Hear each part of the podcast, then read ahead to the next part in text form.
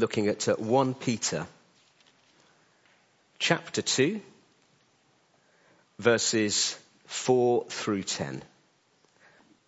As you come to him, a living stone, rejected by men, but in the sight of God chosen and precious, you yourselves, like living stones, are being built up as a spiritual house to be a holy priesthood, to offer spiritual sacrifices acceptable to God through Jesus Christ. For it stands in scripture, Behold, I am laying in Zion a stone, a cornerstone chosen and precious, and whoever believes in him will not be put to shame. So the honor is for you who believe, but for those who do not believe, the stone that the builders rejected has become the cornerstone, and a stone of stumbling and a rock of offense. They stumble because they disobey the word as they were destined to do. But you are a chosen race, a royal priesthood, a holy nation, a people for his own possession, that you may proclaim the excellencies of him who called you out of darkness into his marvelous light. Once you were not a people, but now you are God's people. Once you had not received mercy, but now you have received mercy. Let me just pray. Father, thank you so much uh, for these uh, incredible truths. Uh, help me as uh, I share some reflections uh, would you please guide my, my words? Uh, help us all as we listen uh, to allow the light of your truth into our hearts. Might we be greatly encouraged. In Jesus' name. Amen. Now, I wonder how uh, you're feeling tonight as uh, you came uh, to this service. maybe you've had just about the best week imaginable. Just about everything has gone right. Um, you know, it's, you know, we could have had a week like that, but maybe we've had a week where it's been a bit challenging. Relationships have been a bit fraught and tested. Uh, maybe health of our own health or the health of those that we know and love uh, isn't where we would long for it to be. Or maybe we have financial worries. Maybe our children are, are a source of a pain for us at the moment. We may feel uh, hard pressed on every side. Some of us may be joyful, uh, but other, others of us struggling. Now, however we come this evening, uh, these words are just such a wonderful balm for our hearts. Whether we're joyful, I mean, it will just fan into flame the joy that we have and that we know. And if we're broken and hurting, it will help heal. So what I'd like to do uh, this evening is just really look at uh, at one verse, and I read deliberately from the ESV tonight because um, there's a word that you have in your uh, NIV that's uh, uh, it's the Greek word arete, and it, and it just means, uh, it means the excellencies. In the NIV it's translated the praises, but it's actually the excellencies of him who called you. So verse 9 says, But you are a chosen race, a royal priesthood, a holy nation, a people for his own possession, that you may proclaim the excellencies of him who called you out of darkness into his marvelous light.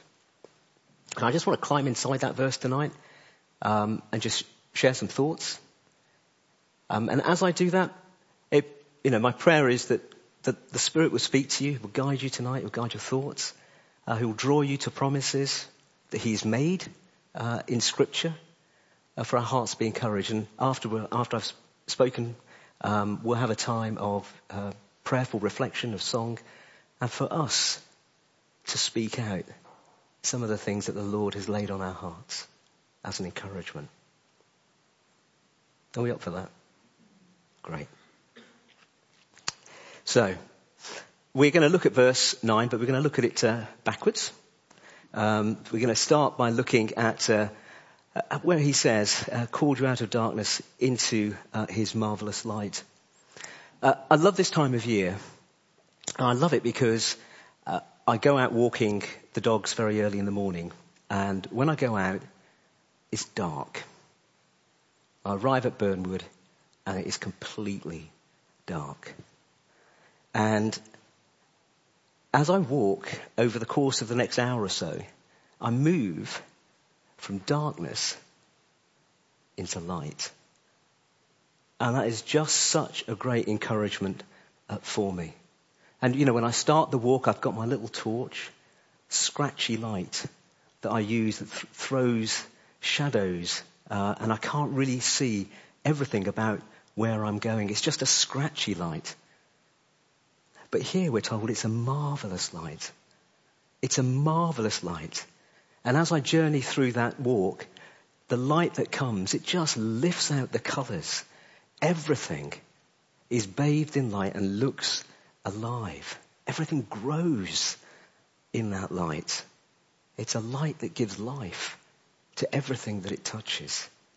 It's also a certain light. I don't start in the morning uh, walk and wonder if the light will be there at the end. It's certainly coming. Even if there's darkness now, that light is coming and it's unstoppable. It is unstoppable. And that's an image to my heart of the return of Christ. Even though it's, for me at times it's hard, but I know that the Lord is coming back. What an incredible hope of that marvelous light. And it's also a graceful light, isn't it? Because, you know, I haven't earned the light, but I enjoy it. I step out uh, into that light. It's given freely. The light pours out fully on all things. What a graceful and marvelous light that we have. And it's a light that changes, isn't it? It changes us. It changes us. Because we know our own hearts, right? We know that we love the darkness. Yeah, we love to do those things that we know displease our Father in heaven. And we do those things in the dark. And it's just such a beautiful image of moving from darkness into light as the Lord just invites us in. He sheds out his light and says, Come out of the shadows. I know you. I want you to be with me. I see you all the way to the bottom. I love you. And I love you. Won't you step out of the darkness? Won't you repent and turn back to me? And we're invited in, aren't we? We're invited in. We can step in with great boldness. With great boldness, no fear. It's a light that comes in and it drives out the darkness of our hearts, changes us. That's a marvelous light, isn't it? That's a marvelous light. And then if we uh, just look back again at our passage, talks about the excellencies of him who called you. The excellencies of him who called you. Let me just uh, scatter a little bit of, uh, uh, of light on uh, the excellencies and his, his statement here that we are called to proclaim the excellencies uh, of him who called you. When, when, the Bible speaks of the excellencies of God, know, we can have lots of different characteristics of God, can't we, uh, in our minds.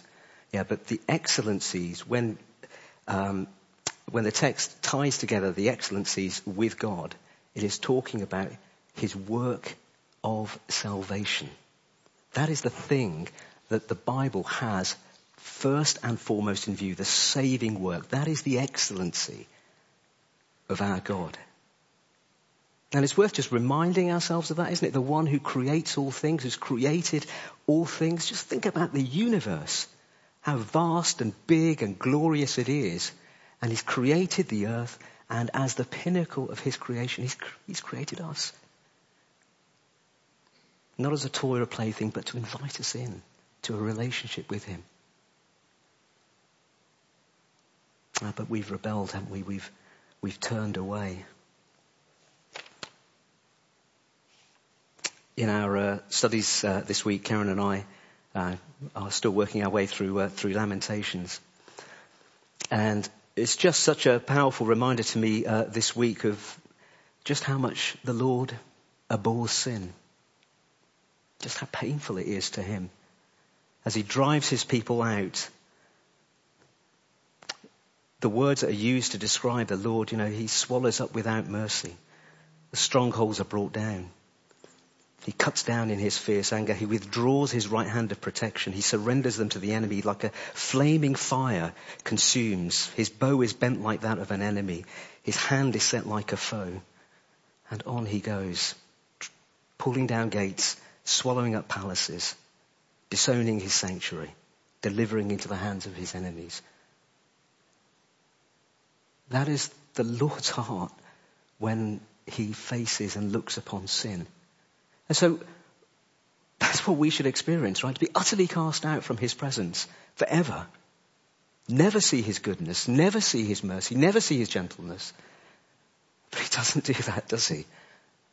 And we read in Philippians that not, that he sends his son who does not grasp equality with God, but surrenders everything, comes and lives as a man and dies in our place.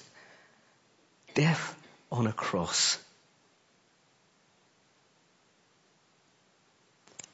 He says we see that. It humbles us, doesn't it? It's like, wow, the only way I could be made right is if the Son of God comes and dies It completely humbles us. And then it lifts us to the sky because he came willingly. He came because of his love for us. And that's what we need to always have in our hearts, to be humbled by the gospel, that we did merit destruction and casting away forever. But, but, he sent his son. It humbles us and affirms us to the skies. Both of those things at the same time in our hearts. See our salvation, it reveals to all creation the excellencies of God. Declares his goodness, it reveals his justice, uh, his compassion, his fierce love, and his tender care, his faithfulness, his holiness his wrath, his judgment, and his implacable opposition to sin. His power, his majesty, his willingness to pay the greatest price, the death of his only son. To make us his treasure. Think about that, to make us his treasure. Does that set your heart stirring? Does that fan into flame the love that He's placed in your heart for Him? Does it melt your heart? Do you know that? Is that, an, is that a lived reality for you? Or is it only a known truth?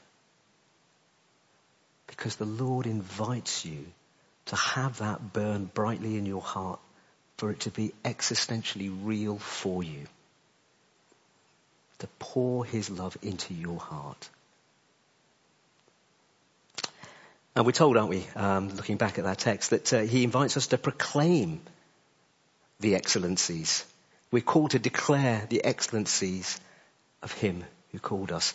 Uh, and it's, you know, we're, we're, we're, called to do that, uh, not just because God, God needs that. We're called to do that because our joy, our joy is made complete when we proclaim his excellencies. Now, uh, a long, long time ago, uh, we holidayed in Cornwall, um, down on the Lizard. Uh, we had supper at the Hal pub. I don't know if that's still going. Maybe it is.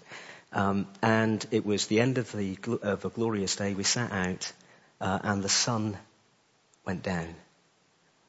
And the colors in the sky were just, it was a riot of color. And it wasn't enough to sit there and watch it. We just had to turn to one another and say, have you, have you seen that? Of course he'd seen it. Your father had seen it. Yeah, of course he'd seen it. We all, it was there. But somehow in sharing that, my, my heart was fuller. So we're called to proclaim the excellencies of Him who has called us, not because it's busy work, because it gives us a real sense of profound joy. There's nothing more amazing than our salvation. Nothing more amazing than that. The king becomes a pauper. The giver of life is killed. The rebels, as us, are crowned and clothed in righteousness. And those are the excellencies that we declare. It encourages in our heart when we share these Bible study times. They're not just to study the Bible, but they're to share what the Lord's saying in our hearts to one another because it encourages them and it fills our own hearts. Points others to Christ. Finally, um, he starts, uh, you are, in verse 9, a chosen race, a royal priesthood, a holy nation, a people for his own possession. I mean, do you, do you see that? Do you see that for yourself? I mean, sometimes we, we're, we're told that we're sinners. No, no. We are children of God. We have moved from darkness and death to life. We are children of God. Yes, we still sin. We still get things wrong, but our identity is not as sinners. It's as children of God. And it's amazing that we should be children of God. Uh, when I first started working in the city, um, you get sent, uh, go away on business trips and things. Um, and I remember very clearly my, my first business trip uh, to Zurich in Switzerland. And um, I was staying at uh, this hotel called the Baur au Lac, um, right on the coast, right on the, the, lake of the shore. More stars than you can shake a stick at. It was incredibly opulent. And I remember clearly walking in, okay, and I'm a son of a uh, illiterate farmer uh, and housewife uh, in Coventry in a small terraced house went to the rubbishest school imaginable, uh, have no pedigree, no credentials. Yeah. And as I walked across the threshold of this hotel, I remember saying to myself very clearly, what the heck, I didn't say heck, what the heck am I doing in this place? What the heck am I doing in this place? And that's us as children of God. It's just mind blowing. What the heck? How has God chosen me to be in his family? How is it that I find myself a chosen race, a royal priesthood, a holy nation, a people for his own possession? Our challenge to us and encouragement to us is do we believe those things? Do we believe verse 9? And just remember that all of verse 9 hinges on the excellencies of Him who called us, on the saving work of God for His people.